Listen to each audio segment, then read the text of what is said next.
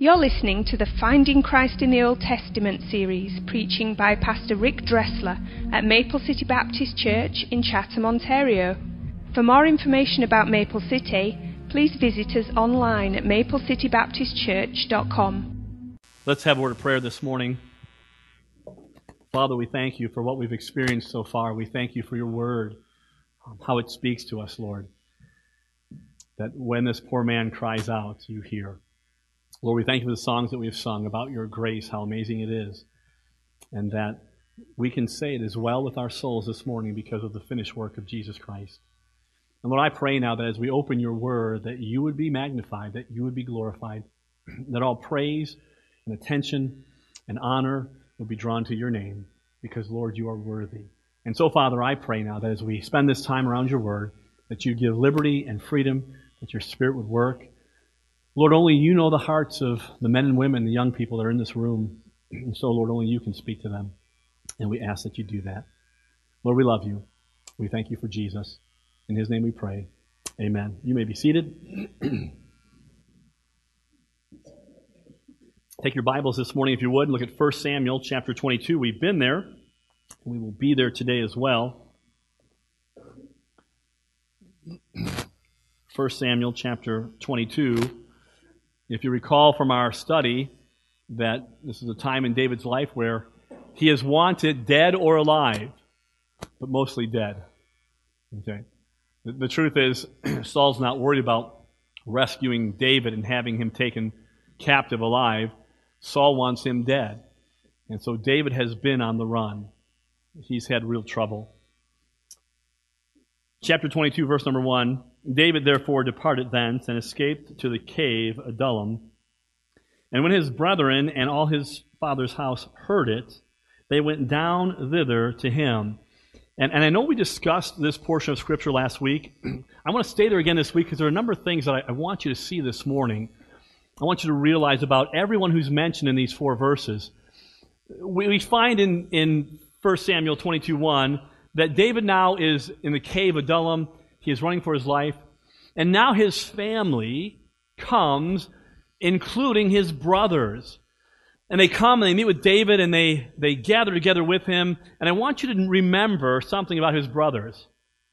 In 1 Samuel chapter 17, three, the three oldest brothers of David, were fighting for Saul. We're fighting for Saul. And uh, they were part of Saul's army. Saul was their captain, was their leader, was their king. And now you find that they've left Saul's army. They have deserted.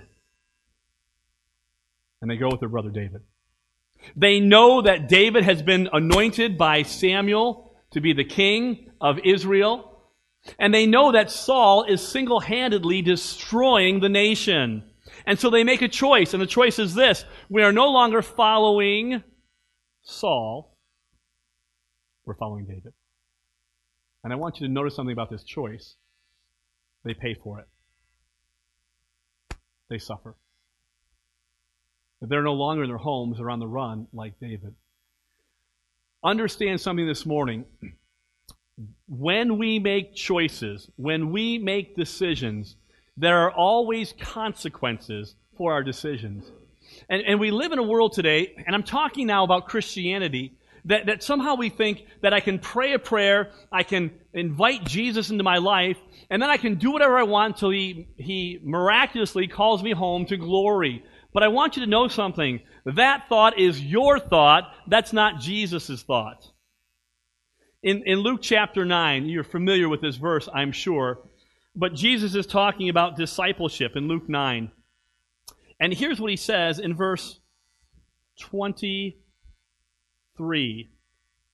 And he said to them all, If any man will come after me, let him deny himself and take up his cross daily and follow me. Jesus says that if you make a decision to follow me, to be my disciple, you're going to have to do some things. You're going to have to deny yourself daily and take up your cross. Die to self. There is a cost for discipleship. He carries that same theme in Luke chapter 14, verse 27. And listen to what he says here, speaking again about discipleship.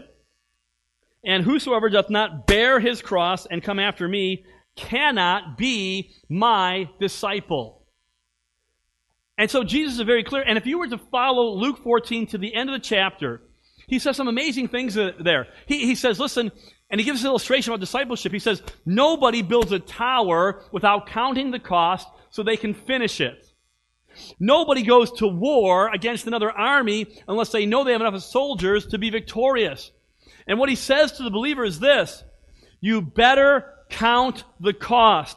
Listen to me this morning.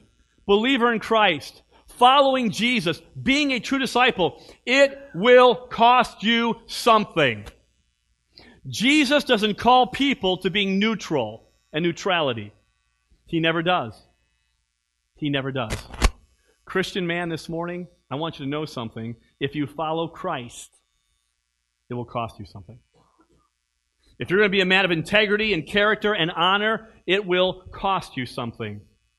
Christian woman this morning, I don't know why it's doing this, and I'm trying to correct it as we go here, but we've had trouble with this thing, so I don't know. But bear with me. If you hear popping, just think it's your bones, okay? Because it could be. All right? Some of you are older, you understand that. Christian woman, listen to me. If you're going to follow Christ and be a, woman of character and integrity, um, it's going to cost you something. You'll be misunderstood. You'll be maligned. You might lose relationships. It'll cost you. Christian young person, this morning, listen to me. If you're going to be right in your school and in your neighborhood and with your peers, it's going to cost you something you could be ridiculed. You could be made fun of. You might not be invited to all the places everybody else is invited to. I'm telling you something. There's a cost for following Christ. And Christ never said to us it would be any other way. He said, pick up your cross and follow me. And when we make decisions, especially in Christianity, you better mark it down. It's going to cost you something. And David's brothers made a decision. We're not going to follow Saul. We're going to follow David. And it cost them something. And now they are in trouble. Real trouble. Let's go back to our text in 1 Samuel 22. Verse number 2. And everyone that was in distress, and everyone that was in debt, and everyone that was discontented, gathered themselves unto him, and he became a captain, speaking of David, over them, and there were with him about 400 men. And, and so here's the next group. After David's brother, we see brothers, we see these 400 men, and it says that they are in, they are in distress. It's an interesting word there. It, it means narrow. And, and, we would say they're in between a rock and a hard place. The, the word is synonymous not only with being narrow and a rock and a hard place, but anguish. So here are 400 men now. They come to David. They're in distress, and everyone is in debt. They have made bad financial decisions, and now they have a creditor. And, and, and, the creditor back then, like maybe today, could take your bed, could take your home, could take what you had, or put you into prison because you owed a debt. And then it says that they were discontented. These men and their families that came to David were discontented. They had real trouble. They were bitter of soul. Okay? So we see David's family, they're in trouble. We see these 400 men and their families, and for different reasons, they're in trouble. Let's read on in our text, verse number 3. And David went thence to Mizpah of Moab, and he said unto the king of Moab, Let my father and my mother, I pray thee, come forth and be with you till I know what God will do for me. And we talked about this last week, just to, in, in, passing again. Um, here is David, he goes to Moab. His great grandmother was Ruth the Moabitess. And, and just again to remind you, 100 years before this event, our God was orchestrating all of the circumstances so that David could come to this place and in this distress find relief and peace and comfort for his family. And this is our God. This is how he works and operates. So we move on, verse number four. And he brought them before the king of Moab, and they dwelt with him all the while that David was in the hold. And so David's family's in trouble. These 400 men are in trouble, and now David is in the hole. And what it means is he's running for his life. He's hiding in a cave. He is really struggling. This is where we find ourselves in the story this morning. Everyone in this story, from verse 1 to 4, is in trouble.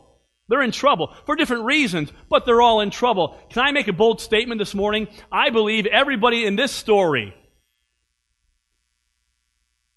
has trouble. Could be wrong. Maybe right now everything's peachy in your life. And if it is, praise the Lord. Thank Him. But I have a hunch that everybody in this room knows what I'm talking about. You've had trouble. You will have trouble. And maybe right now, you're in trouble. I want you to see this morning how powerful the Word of God is. There's a verse of Scripture, Romans chapter 15, verse number 4. You'll see it on the wall here. And this is what God says about the Word of God. He says, For whatsoever things were written aforetime were written for our learning, that we through patience and comfort of the Scriptures might have hope. And you see what God's saying? God's saying, listen, everything that we have here, it tells a story. The first story, the grand narrative, is this that God is going to redeem mankind. That's, that's, from, from Genesis to Revelation, the story of this book is that God, in His holiness and His righteousness and His justice, will judge sin, but in His love sent Jesus Christ to die for that sin. And at the end, in Revelation, He will redeem everything. He will deal with sin and He will reign forever. That's, that's the big story. But along with that, Paul tells us that part of what we have in scriptures is this. These stories that we hear from, are for our learning that through Scripture this morning, we can have hope. And so this morning, no matter where you find yourself or for whatever reason you find yourself there, I want you to know that the Scriptures give us hope and, and substantial, real hope. Here's the great thing about David every time he's in trouble or every time he's blessed, he writes a psalm. And we have them. And what's interesting about this passage is there were two Psalms that were written, Psalm 57, Psalm 142. And they speak about David in this situation, in all of this trouble. And so this morning, I invite you to find your way to Psalm 57. And I'm going to read the entire passage this morning, and then we're going to refer back to it, and hopefully find the lessons for us this morning as we look to find hope from the Word of God in the midst of our trouble. Psalm 57. starting at verse number one. Be merciful unto me, O God. Be merciful unto me, for my soul trusteth in thee. Yea, in the shadow of thy wings will I make my refuge until these calamities be overpassed. Now, let me stop there. I, I know I'm going to read the whole thing, but I have to stop there because David does something very interesting here. He uses this phrase, under the shadow of your wings. And for those of you who know Scripture, you know that's not the first time this is used. It's used often in Scripture, talking about God and His protection. We find it first in Deuteronomy chapter 32, where it talks about God as an eagle. He flutters over His children, and He spreads His wings over them. Jesus picks up the same idea in Matthew 23, when He says, Oh, Jerusalem, Jerusalem, and He tells about what they've done wrong. He says, How oft I would have gathered you as a hen gathers her chickens, but ye would not. And what David is saying here about God in this situation is, I will take refuge in the shelter of his wings. Now listen, you don't have to be a farmer or have chickens to understand this. The imagery is so beautiful, we get it.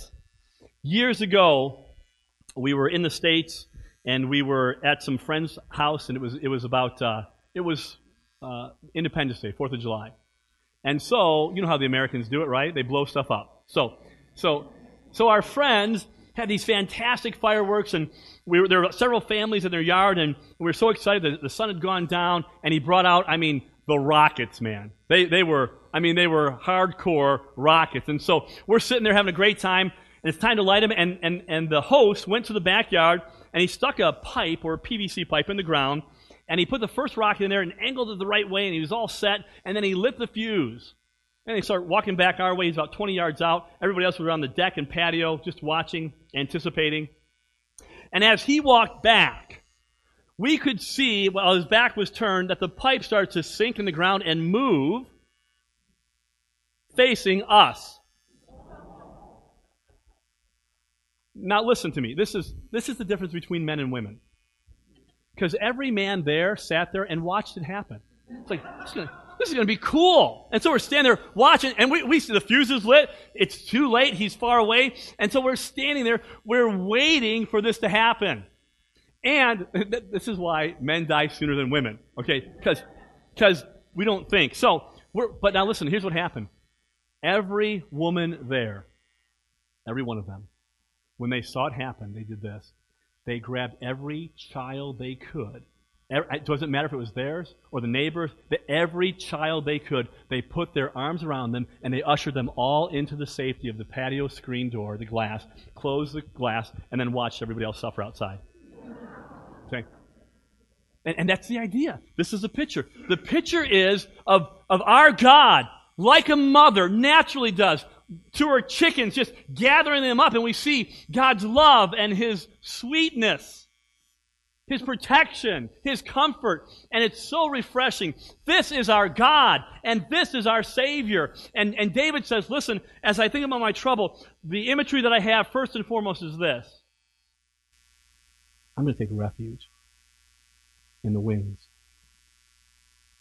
of my God. Ah, it's a great truth. It's not what the message is about today, but it's a great truth. Tuck it away. You'll need this. You'll need this in your life to remember this imagery. David goes on and he says this Attend unto me and hear me. I mourn. I'm in the wrong. I'm, see, I'm just so wrapped up in that imagery. I'm, I'm in the wrong chapter. We go to 57. I will cry unto God most high, unto God that performeth all things for me. He shall send from heaven and save me from the reproach of him that shall send forth his mercy and his truth. My soul is among the lions, and I lie even among them that are set on fire, even the sons of men whose teeth are spears and arrows, and their tongue a sharp sword. Be thou exalted, O God, above the heavens. Let thy glory be above all the earth. They have prepared a net for my steps. My soul is bowed down. They have digged a pit before me. Into the midst thereof they have fallen themselves, Selah. My heart is fixed, O God, my heart is fixed. I will sing and give praise. Awake up, my glory, awake, psaltery and harp. I myself will wake early. I will praise thee, O Lord, among the people. I will sing unto thee among the nations. For thy mercy is great unto the heavens, and thy truth unto the clouds. Be thou exalted, O God, above the heavens. Let thy glory be above all the earth. And so, what I'd like to do this morning now is look at this psalm. We find David in trouble, and here's what he does. He does three things here. He talks first about his trouble. We'll talk about that. he then talks about truth and the real truth what's happening, what's going on, and why he can endure this, tr- this trouble. And then finally, we'll look at David's testimony. Okay, so that's where we're going today. We'll look at trouble, truth, and testimony. Here's the first thing. Verse number one of our text David acknowledges the reality of trouble. He says in verse number one, I will make thy wings my refuge until these calamities be overpassed. Until they be overpassed. And the idea here is this David recognizes that his trouble, his calamity, and the word calamity means destroying storms or destructive storms. This is serious. People are hunting for his life. I want you to understand something. When David speaks here, he's not talking about someone cut him off in traffic or he stubbed his toe. People want him dead. And so he says, listen, I realize the reality of it is this. I do have trouble. I am in trouble. We all face trouble. It's a reality. And, anyone who says to you that, hey, just get trust Christ and your life will be easy, and if you live right and have faith and give enough money, you'll never have trouble. Listen to me. Those people are lying to you. They're lying. When Osteen and Myers and Dollar and Jakes say things like, well, if you have enough faith, you'll be okay. I'm telling you something. They are lying to you. It's a false gospel. It's this. The gospel for them is, hey, trust Jesus and you'll be happy, healthy, wealthy, and wise. There's a problem with that. It's not scriptural. Job chapter 5, verse 7 says, Yet man is born unto trouble as the sparks fly upward. Listen, this morning, it doesn't matter if you're saved or lost, you have trouble because we live in a sin sick, sin cursed world. And my fear about, about Christianity today is in our hemisphere. This thought that if I just have enough faith, or if I can plant a seed of faith by giving money, the problem with that philosophy is it makes shipwreck the faith of people because if I'm in trouble and I can't get out now, or, or I'm not miraculously delivered, then there are only two people to blame myself for my lack of faith, or God. And both are wrong. Listen to me. There is trouble in this world. There is. And some of it for us is self, self-imposed. For some of us, we've gotten in trouble because of our own stupidity. I heard this quote the other day. There's a reason for everything. And sometimes the reason is you're stupid. And that's, and that's true. But sometimes trouble is just tossed into our lap. And we didn't ask for it. We weren't looking for it. David didn't do anything wrong. There's trouble. The reality, reality this morning is this there's trouble. You can be the best Christian in the world. You can do all the right things. There's trouble. Okay? Now, David understands it and realizes that we have to as well. It's, it's the right foundation, it's the right starting point. But now he goes from trouble to the truth. And I'm telling you something this morning. For all of us who know Christ as Savior, you and I have got to preach to ourselves. We got to tell ourselves the truth because too many voices are telling us lies. And here's the truth. He says in verse number one of our text, look at the end, until these calamities be overpassed. Overpassed. Here's the first truth. He says, Listen, I do have trouble, but I, I know this. This too shall pass. David, he knows this. He says, till these calamities be overpassed. This will end. Listen to me. There is a time for everything. Ecclesiastes 3 tells us that. He, he says, listen, there's a time for every season under the sun. There's a time to be born. There's a time to die.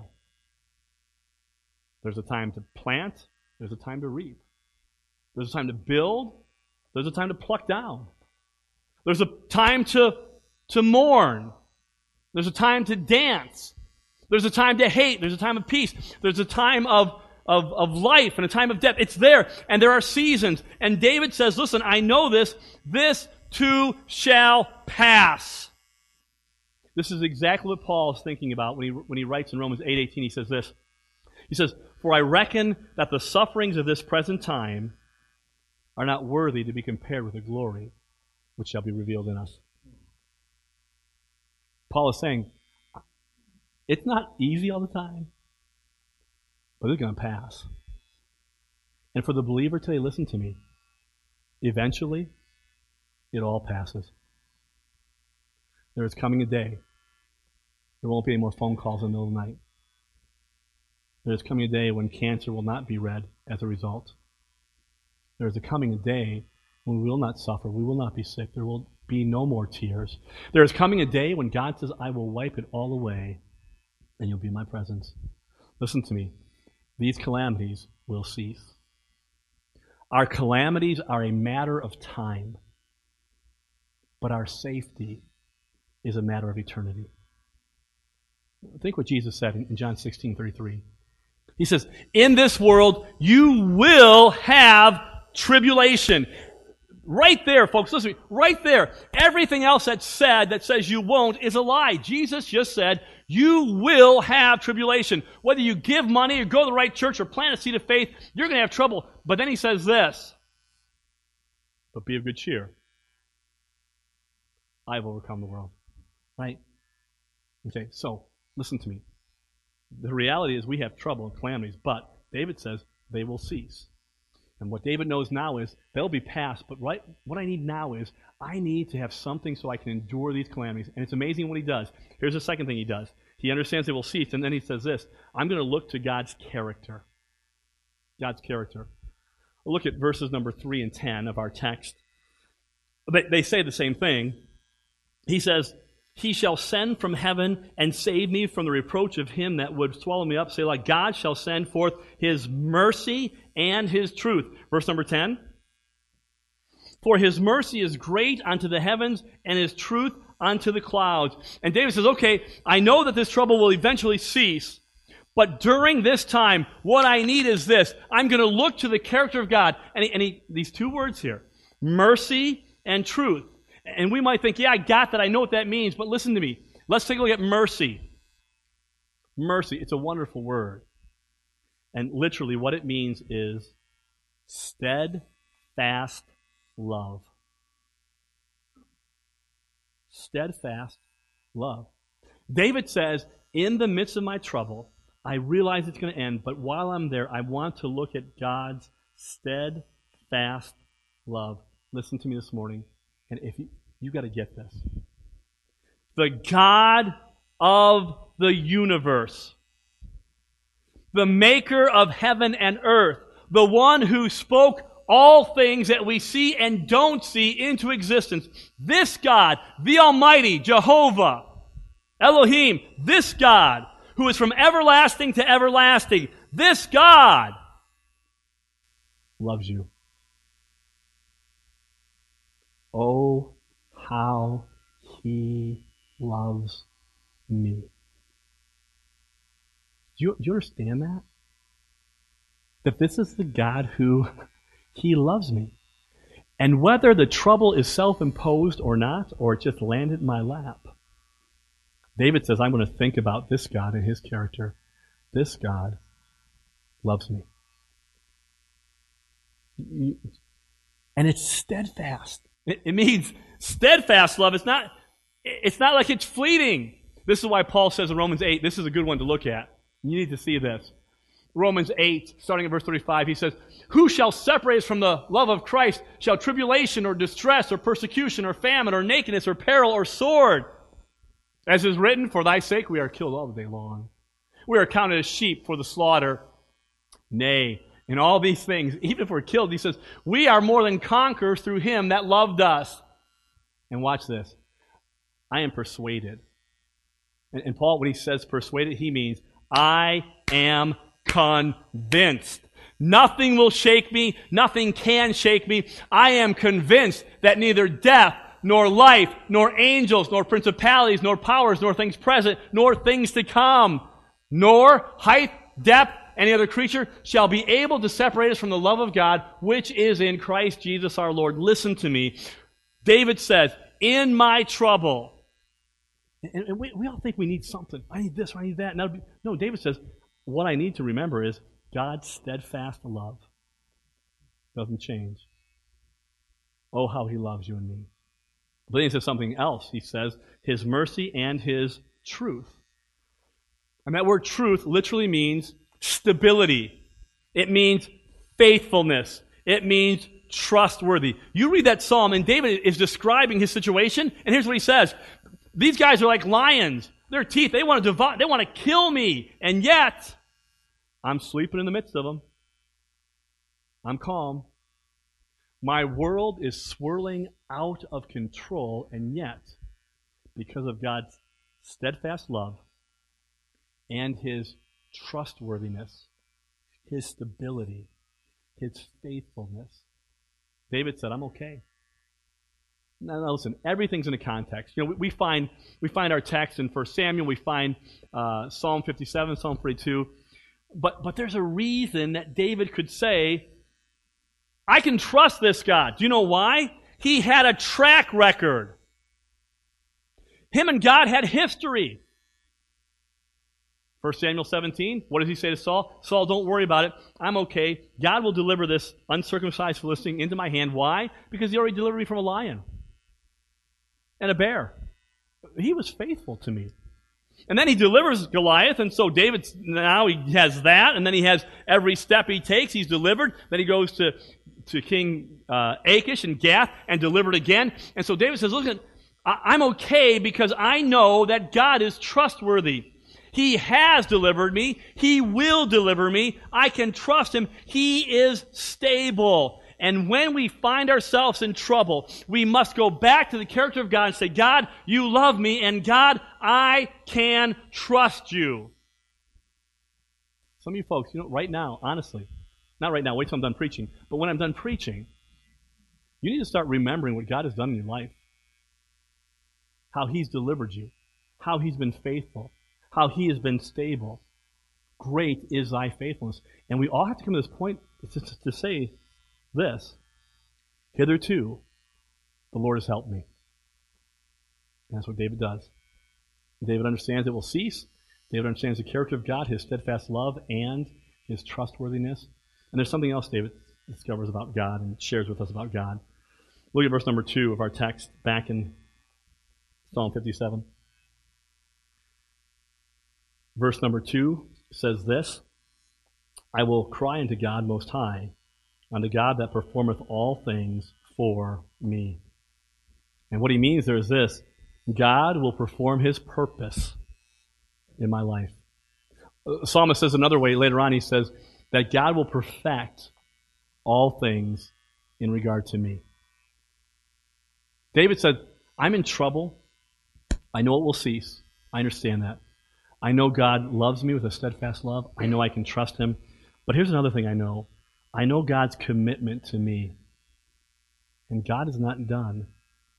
God is doing something, He is performing something. He's going to finish this work. Isn't that what Paul says in, in Philippians chapter 1, verse 6? Being confident of this very thing, that he which hath begun a good work in you will finish, complete it until the day of Jesus Christ. And so David says, I can trust him because I know he's doing something in my life. Listen to me. You might not like this, but it's true. God uses greatly those that he wounds deeply. They've been in trouble, man. It's been hard and difficult. But God brings them to a point because He's teaching them something about Himself and about themselves. There's an illustration of a, of a piece of wood that was being crafted by a craftsman, and he was chiseling away and whittling away, and, and the piece of ebony didn't like it, and it was crying out, Stop it, it hurts, quit chiseling, quit boring holes, quit doing all this stuff. I just want you to stop. And the craftsman said, Little piece of wood, you're so foolish my whittling and my chiseling and the punching holes, I'm making you into a flute. And this flute will bring beautiful music and joy to a world. What I'm doing right now may pain you, but I have a purpose and a plan. I'm here to tell you no matter what your trouble is, God has not forgotten you. He's not forgotten your name or where you are or what's going on. He knows. And He is committed to fulfilling what He began. That's the truth that David clings to. Now, finally, this morning, let's look at his testimony. Back at our text, Psalm 57. Look with me at verse number 7.